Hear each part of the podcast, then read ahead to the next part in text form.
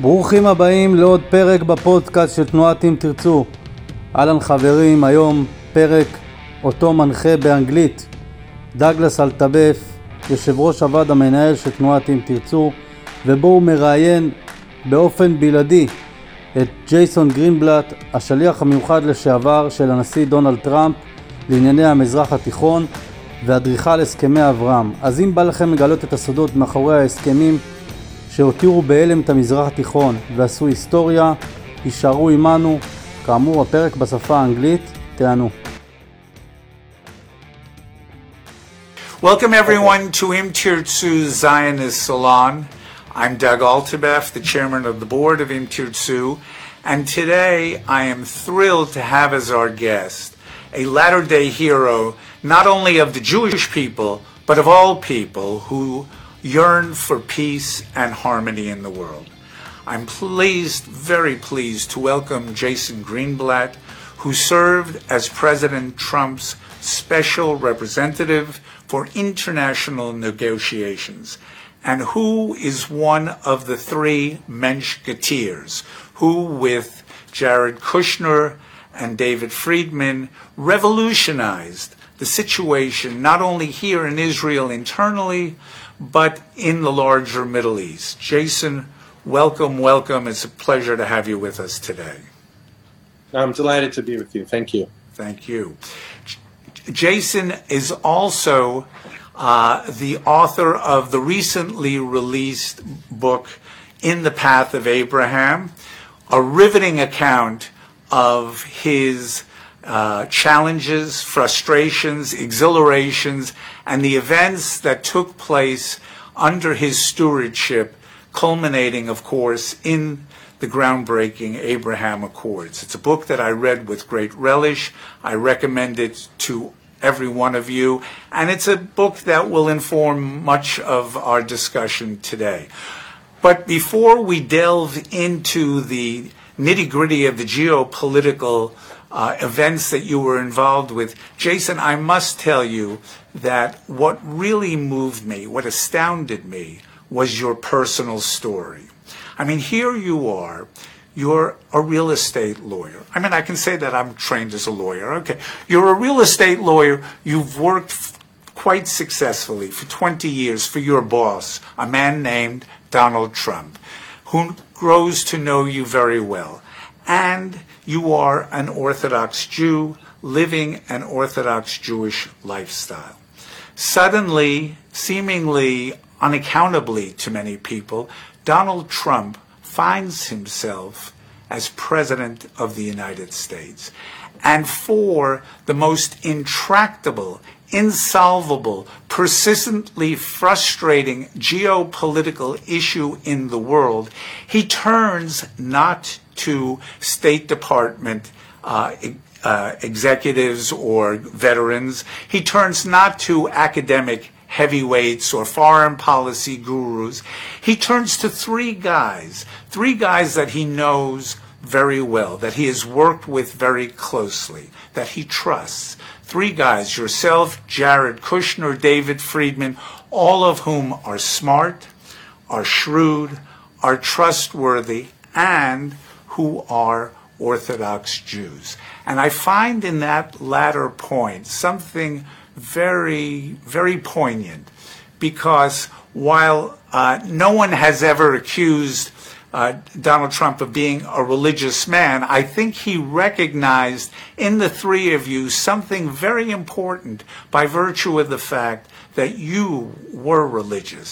And I found myself constantly hearkening back to the Purim story and to the dramatic highlight of the Megillah Esther where, where the uh, Haman, having declared disaster for the Jews, Mordecai goes to Queen Esther and famously says, perhaps this was the reason why you were chosen to be the queen.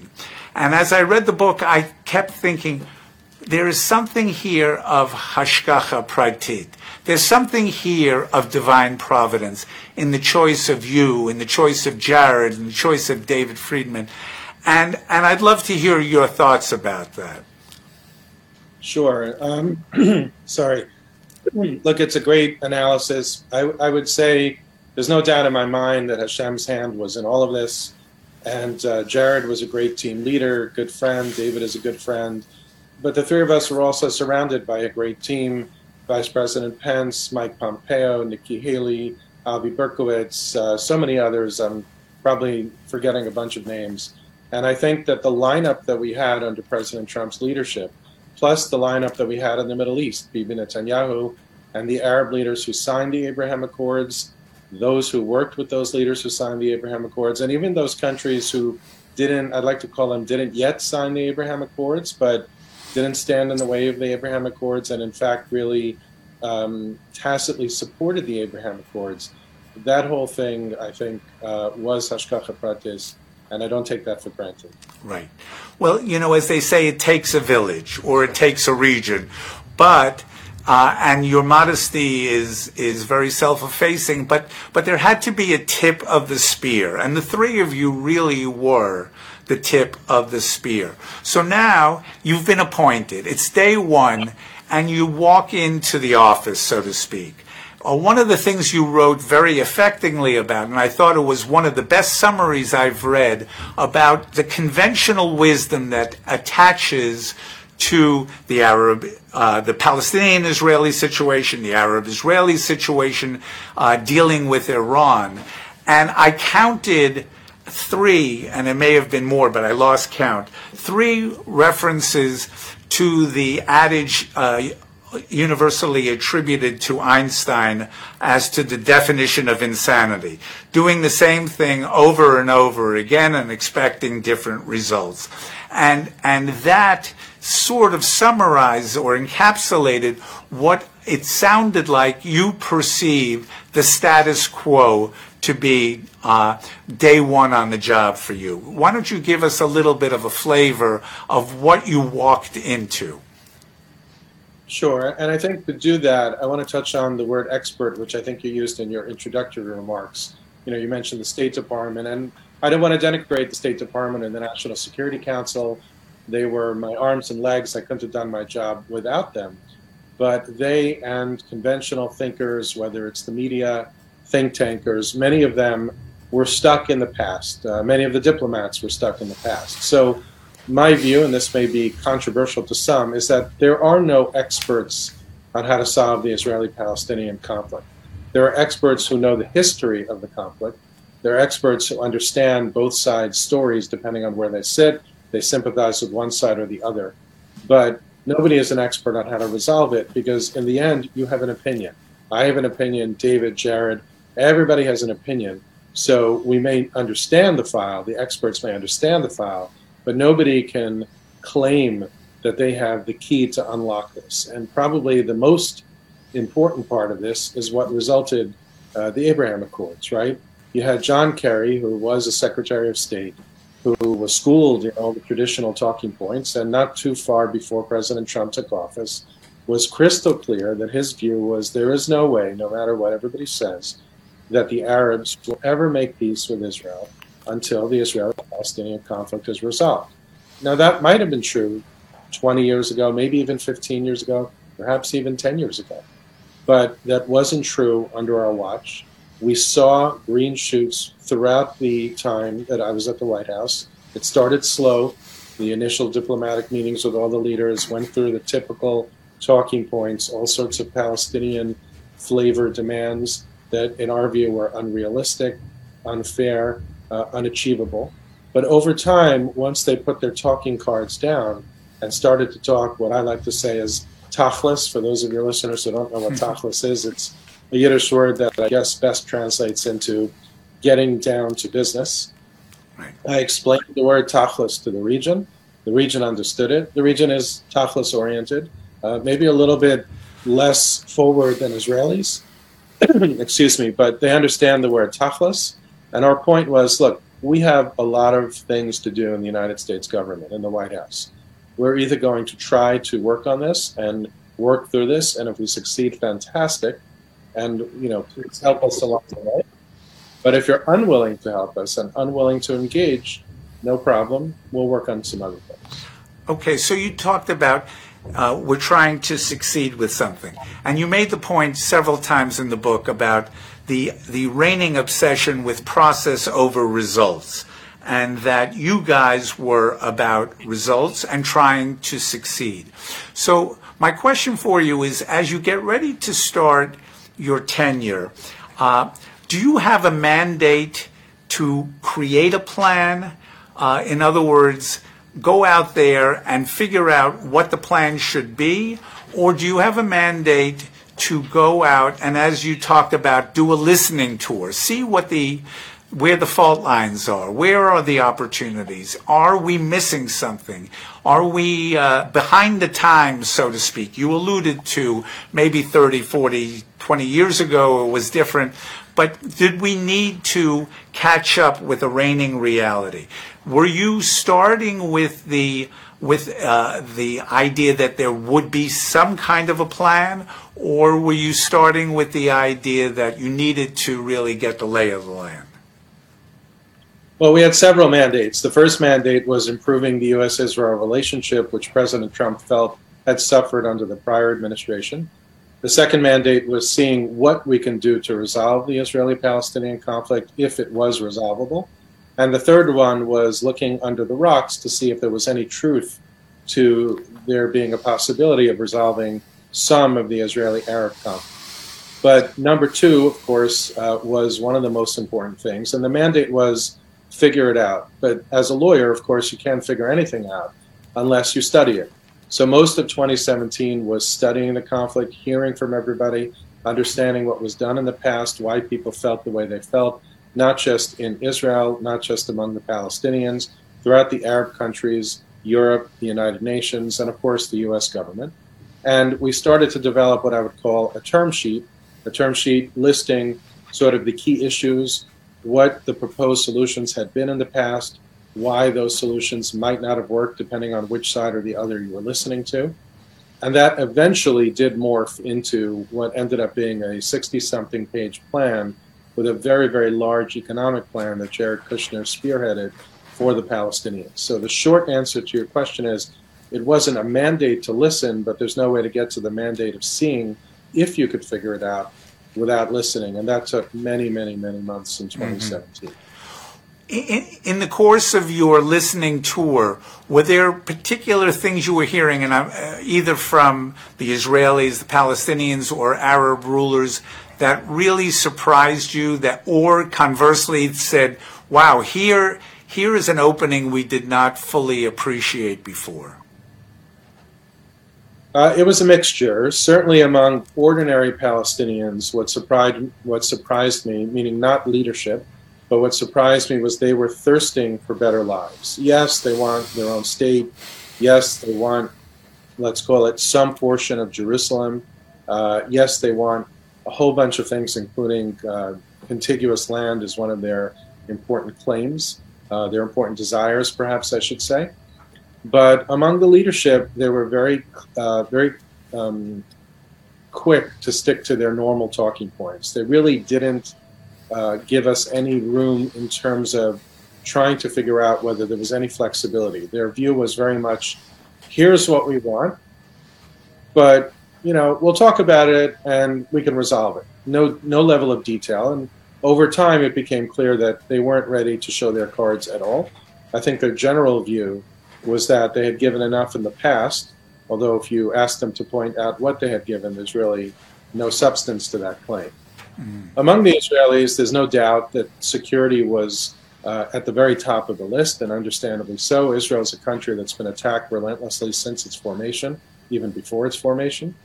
Uh, and we took that to heart very strongly. Hopefully we did a very good job with that in the plan. Um, Bibi Netanyahu was quite the opposite of President Abbas and the others. He had very clear Uh, desires, expectations, ways to resolve the conflict, but he was willing to entertain anything. If he didn't like the idea, he was clear in his arguments, he was effective in his arguments as to why it couldn't work or wouldn't work or shouldn't work. but he was also extremely willing to be creative and listen and and engage. You you had a, a reception in Arab countries that uh, was probably very different from the reception that uh, President Obama got and Secretary Kerry got. Tell us uh, a little bit about that and what was driving that difference in reception. Sure. Well, the reception of President Trump, the Trump administration, was uh, excitement from the Arab countries. They felt that President Obama had abandoned the region with the Iran deal. Uh, they were nervous with the Iran deal in place, and they saw in President Trump somebody who understood the danger of the region, the danger of the Iran deal, the desire to stabilize, but also not to dictate. So it was a very, very um, excited, warm welcome. And then the reception of me, and I guess Jared as well, uh, because we spent a great deal of time in the region, as observant Jews, was quite the opposite than the reception we got from the media. The media, when we were all first appointed, including David, was very quick to say, you know, what do these three observant Jews know anything about the Arab countries? How are they ever going to make peace? And on the contrary, I would say the fact that we were observant uh, resonated with the Arab countries. They were, uh, they understood it. They're religious people themselves. Some were observant, some were not observant, but they were extremely respectful of me being an observant Jew. And by the way, so were the Palestinians. The Palestinians mm-hmm. always made sure to have kosher food there. Whenever I met with them, they were warm. They made no issue of religion, no matter what the media Uh, tried to spin in terms of our religious observance. Mm-hmm. Yeah, that's a fascinating observation, and I've noticed that many times, that people of faith of different religions often find that they have more in common on a certain level than they do with their own co-religionists who are not that interested in the religion. But uh, did you were you getting any hints right away that, you know, we're we're thinking differently about Israel? You, you talked about uh, Iran and Obama. Um, many people think that uh, President Obama inadvertently is one of the fathers of the Abraham Accords by virtue of the fact that he he scared the the Sunni countries so badly that they they did a, you know, a, a weighing analysis. Okay, here's Iran, here's Israel. Israel doesn't look so bad. Um, were you picking up on that fairly quickly? Yeah. So look, the Abraham Accords has many parents, many grandparents. In fact, there were Israeli diplomats going to the region way before we came on the stage.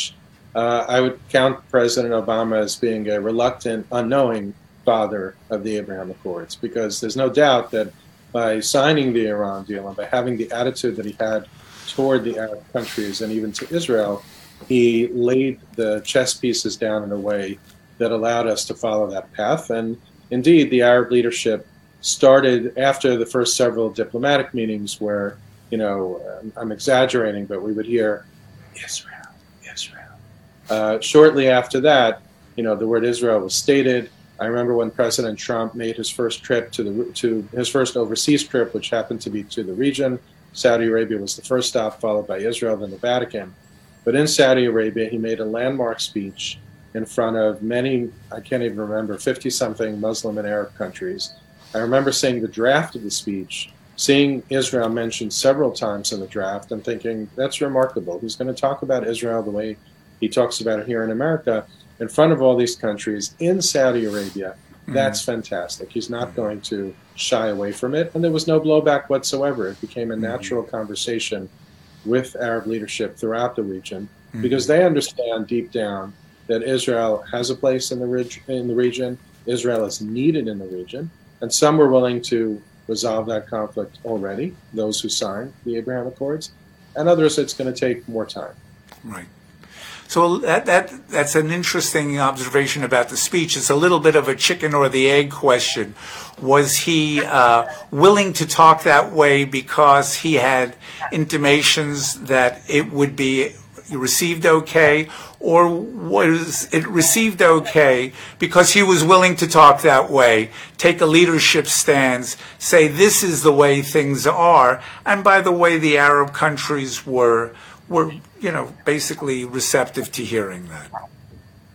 Well, it's definitely the latter, but also I would say President Trump was not a diplomat. He was a businessman. His he, he wasn't a politician, right? He wasn't there to win votes. He wasn't there to, you know, placate the group, you know, the, the visitors, the attendees of the speech. He was there to talk business, and he wasn't afraid of speaking the truth. None of us, not David, not Jared, not myself, nor others, uh, Nikki Haley at the U N, Mike Pompeo in the State Department, none of us were afraid to speak the truth. Uh, sometimes the truth is hard, um, and you should say it politely, respectfully, diplomatically, but you shouldn't dance around the issue. And President Trump, as most people probably have gathered by now, is not one to dance around the issue. He says what he means. I'd much rather have a politician who I know what's in his head and in his heart coming out of his mouth than a politician who says things that you kind of scratch your head and say, well, what's he really thinking? So ultimately, by being so direct and by speaking about Israel and by speaking about the region and his support for the safety and security of the region and folding Israel into the region, I think he began to pave the path toward people looking at things in a new way. Certainly, uh, President Trump did things that were here, here in Israel, greeted with enormous enthusiasm, whether it was recognizing Jerusalem as Israel's capital, moving the embassy from Tel Aviv to Jerusalem, closing the consulate and folding it into the embassy, uh, recognizing sovereignty on uh, Israel's sovereignty on the Golan Heights, and in the latter days uh, coming uh, Mike Pompeo's statement that is, settlements are not per se illegal. These were all enormous, enormous uh, achievements for us and greatly, greatly appreciated. As background for what would evolve uh, uh, into the plan, and you talked about how the term deal of the century was sort of foisted on on you by the media. It was not, it was not a term that the administration coined. But the plan, the vision plan for progress and prosperity, uh, was really a, uh, a business investment plan, an economic investment plan. And was there, uh, you talked about in the book that there were really two paths, two parallel paths. There was the, the Israeli-Palestinian path, and then there was the Arab path, uh, the Arab state path. Was it intended that there would be linkage between those as you developed those plans? Yeah, initially they should have been linked. Ultimately, at least from my perspective, and of course if Bibi Netanyahu felt differently, he could have rejected it, but it made no sense to me, and I'm sure it made no sense to David or Jared, that Israel would so- try to solve the Israeli-Palestinian conflict and not at the same time resolve the Israeli-Arab conflict, at least with those countries that you could resolve it. Nobody's resolving that in Syria right now or some mm-hmm. of the other other countries, likely including Lebanon mm-hmm. and some others. So mm-hmm. our goal was to try to resolve uh, as many of them as we could at the same time. I mean, after all, why should Israel make all these incredibly tough compromises that it would have to make to solve mm-hmm. the Israeli-Palestinian conflict and then find out the next morning that there was still an Israeli-Arab conflict with countries they should have relationships with. Mm-hmm. But as time went on, it became clear that the Palestinians were out. They weren't the first administration they walked away from. Right. They walked away when President Trump recognized Jerusalem. We did think that they would come back. Uh, we thought it could take anywhere from six months to perhaps eighteen months. In the end, they didn't come back at all. Um, and we just kept our heads down. So after President Trump recognized Jerusalem, and I started to get in messages, I don't want to say that there were really messages from President Abbas because I have no idea. There were people, Palestinians and others, who came to my office in the White House who said that, you know, they were there on behalf of so-and-so and so-and-so, and I always assumed that they were more likely there on their own accord, not President mm-hmm. Abbas's accord. I don't want to say that he was reaching out. That would be unfair. But their view was, you know, um, give the Palestinians something. You, President Trump promised to recognize Jerusalem. He could undo that. Or he did that, don't move the embassy. Or tell the Palestinians that even though he recognized Jerusalem, the Palestinians will have East Jerusalem as the capital. You know, every which way trying to give the Palestinians something in order for them to come back to the table. And my view was, if they want to come back to the table, they should come back to the table because they have a, a future. They could have a future. Mm-hmm. If they took this process seriously. Right. But we're not in the business of paying people just to come to the table and then nothing happens. What's the right. point of the payment? How how resonant was a fifty billion dollars investment uh, program with, with the Palestinians? Unfortunately, not resonant. And I'll take you back a little bit before that fifty billion dollars program that Jared had created. One of my deepest frustrations, because you mentioned frustrations at the beginning of the talk, is that the Palestinian leadership has zero interest in improving Palestinian lives and the Palestinian economy. I tried time and again throughout twenty seventeen to help with their economy in many different ways. My view was, and I shared this with President Abbas and the late Saeb Erekat and others, look, we don't know if we can resolve this conflict, but at the same time that we're trying to resolve the conflict, we want to help your economy. If we resolve the conflict and we help your economy, then the day after will be great because you're going to be way ahead of the game. And if we don't resolve the conflict, but we help your economy, your people are better off. So what's the problem? Their view is this is a political issue. Don't confuse us with the economy. Uh, partly there is truth to the claim that by helping the economy, the Palestinians become, you know, more affluent and less interested in their political cause. And that's been something that's been going on for a very long time. That was incredibly, incredibly frustrating. Nevertheless, since we were putting out a peace plan, Jared believed, as did I and others, that there was no point in creating something and then finding out that there's no way to actually succeed at it. We spent a great deal of time with the team, in the, teams across the U S government and even some outsiders who weighed in, putting together this amazing fifty billion dollars package. And what happened? We hosted a conference in Bahrain, the King of Bahrain. This is before the Abraham Accords. It was very gracious, allowed us to host a conference. And not only did the Palestinian leadership not attend, mm. they boycotted it, they tried to get others to boycott it, and some Palestinians who showed up, but when they went back to their homes in yeah. the Palestinian territories, were actually arrested. Right, right. Amazing. Um, the the uh, there was quite a bit of uh, uncertainty, some controversy about whether Israel could or would uh, declare sovereignty over some parts of uh, uh, Area C or the Jordan Valley, and and it se- seems like that uncertainty actually provided a great opportunity, and and really did result in the linkage of a Palestinian track and.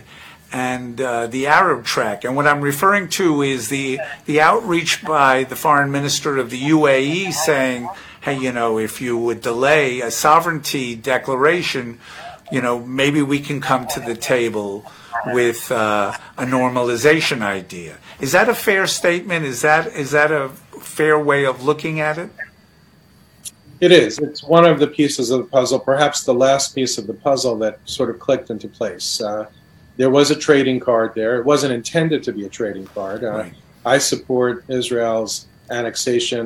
Uh, sorry, annexation is actually the incorrect term. I, I support Israel's application of Israeli law or extension of sovereignty over those areas of the plan that were supposed to end up as part of Israel. Um, of course, David Friedman, I'm sure Jared did as well. Uh, there's no doubt in my mind that Bibi Netanyahu did as well. I think it was a significant condition for him to do that as well. And that's why the plan was released with that. But it turns out that what was that's what was seized upon as a trading card later in order to move the Abraham Accords mm-hmm. uh, forward. Right. That trading card, as you say, uh, was that was that at their initiative, the U A E's initiative, or was it pointed out to them uh, by uh, members of your team that, you know, this this could possibly be employed as a way of uh, getting getting what you want, uh, and and there'd be an exciting quid pro quo for that? So by that time, I wasn't in the administration anymore, so I don't know. I, I know what I know from the people that were involved. Mm-hmm. There's a little bit of um, um, discussion over how that actually went down. I don't know the accurate answer. But uh, by all accounts, it seems that the U A E was the one who reached out and decided that that would be a useful trading card, but I, I don't know the complete story of it. Mm-hmm. The U A E seems to have a very uh, broad perspective on on this whole situation. Really quite quite uh, remarkable. There was an article in the paper the other day about the two-year uh, anniversary of the uh, Abraham Accords by a U A E political analyst, and he made the point that it's been a remarkable success. Uh, it's been a success not only because it has normalized thing situation with Israel, but it has helped the U A E normalize its posture vis-a-vis Iran, which I was very surprised to read, that they they feel that somehow uh, this kind of development has really fostered the cause of moderation, of of uh, possible agreement. And, and they see it as something that uh, should uh, hopefully continue and expand. Uh, does that surprise you to hear the the idea that it's maybe also helping them vis-a-vis the Iranians? Um, I think it doesn't surprise me at all. I think what people have to understand, whether it's about the U A E or Qatar, Saudi Arabia, and others, is that they're in as much danger from Iran as Israel is in danger. Their job, their leaders' job in those other countries, is to protect their citizens, to protect the country, to protect the assets, the same way it's the job of the Prime Minister of Israel mm. to do that. So the Band-Aid was ripped off. Everybody now understands that peace can be achieved between Israel and its Arab neighbors. There really was almost no blowback whatsoever. Yes, you had Palestinians who said some very nasty things about the U A E and Bahrain. I, I, I'm not sure what they said about Morocco, but things like the late Saeb Erekat, who said something about the U A E stabbing the Palestinians in the back with an Arab dagger. That's not an exact quote, but that was more or less the message. Mm-hmm. But other than those nasty statements, um, eventually people calm down and realize this is reality. Mm-hmm. Now the U A E and all the countries in the region have to figure out, how do they deal in this new world with Iran? Is the Biden administration going to sign a, a deal with Iran? What does that deal look like? Is it indeed weaker and uh, weaker and shorter? Is it dangerous? By all accounts, it seems the answer is yes. Last week, people thought the deal may be imminent. This week, people think it's not imminent at all. Mm-hmm. So I think we have to give them, the U A E and others, the space that they need to normalize or not, have a relationship with, right. not, uh, with Iran or not, exchange ambassadors with Iran or not. The same way we respect Israel's right to defend mm-hmm. itself and make its own sure. sovereign decisions to protect itself. Sure. And to move its country forward, we have to give the Arab countries that same latitude. I don't think if Iran and the U A E were to normalize in some sense that that's an anti-Israel move. You have to think about it as a pro-U A E move, or to right. use the other countries, a pro-Qatar move or a pro-Saudi move. They're not looking to harm Israel by doing that. They're looking to do what they need to do the same way Israel needs to do what it needs to do. Right. Apropos of that, you made a great point in the book, which I had not appreciated, when you talked about the demographic challenge that faces many of these Arab countries, with with under twenty-five population of, you know, enormous percentages, and and that one opportunity that comes of the Abraham Accord is job creation, trade furtherance, that will help them domestically deal with what could be a tinderbox if if otherwise ignored. Right, so that's part of the new Middle East that some people haven't caught up to understand yet, which is, you know, it's oil, right? They're trying to move away from oil, but it's also a recognition that times have changed and they have to train their young people. There are so many of them, and this is a young population that's been exposed to the world in ways that their prior generations have not been. Many of them have been educated overseas, even if they haven't. With social media and all sorts of other opportunities, they understand the world.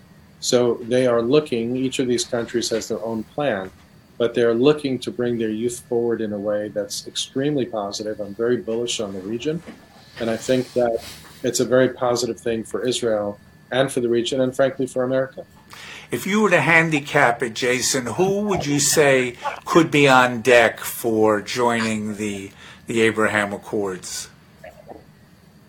Well, it's a question I get a lot. Um, I don't like to answer by naming a name, but I would say this. Um, rather than focus on who's next to sign, or many times, I would say eighty percent of the time, I get a question of when is Saudi going to sign, I think we have to recognize the positive things, the momentum that has happened since the Abraham Accords. So as an example, if you take Saudi Arabia, Saudi Arabia opened up air routes for Israel uh, for flights when the Abraham Accords were signed, so that flights could go from Israel to Bahrain and Israel to uh, the U A E. Only, I don't know, maybe seven, eight, nine weeks ago now, they opened up all the skies for all flights, which would, of course, would include Israel. That's a huge decision by Saudi Arabia. I think we should applaud Saudi Arabia. There are other things that they've been doing as well. And rather than sort of pressure Saudi Arabia or ask, when are you going to sign, when are you going to sign, let's recognize that Saudi Arabia is going through tremendous transformation. While a relationship with Israel is on that list somewhere, mm-hmm. It's not the highest part of the list. It certainly shouldn't be the highest part of the list, given what they're trying to transform. And let's take things step by step, and hopefully Israel will continue to be in the mix in a positive way. And I think that's true of Qatar as well. I think that um, hopefully it's true of Oman. I don't know. It's a fairly new leadership there. The Sultan, who we dealt with, a remarkable individual, uh, is no longer there, so I don't know their current thinking. Uh, unfortunately, it is not true of Kuwait, as far as I can mm. tell. It's certainly not true of Lebanon. I think uh, I've heard that those two countries are competing for who will sign the accords last. Right. Speaking of transformations, there is a new sheriff in town in Washington, and the Biden administration seems to be much, much more of a throwback to the Obama administration than it does to, to seem to be a continuation of the Trump administration vis-a-vis uh, Israel, vis-a-vis the Middle East. Uh, how does that impact, in your view, both Israel and the future of the Abraham Accords? Well, it, it's a mixed result, right? On Saudi Arabia, which is a very important issue, President Biden was extraordinarily disrespectful to the country, to the Crown Prince. On the recent trip that he had about two months ago, eight weeks ago, I don't remember, I think he began to turn a page in that in that book. I think he needs many, many more pages and chapters to turn.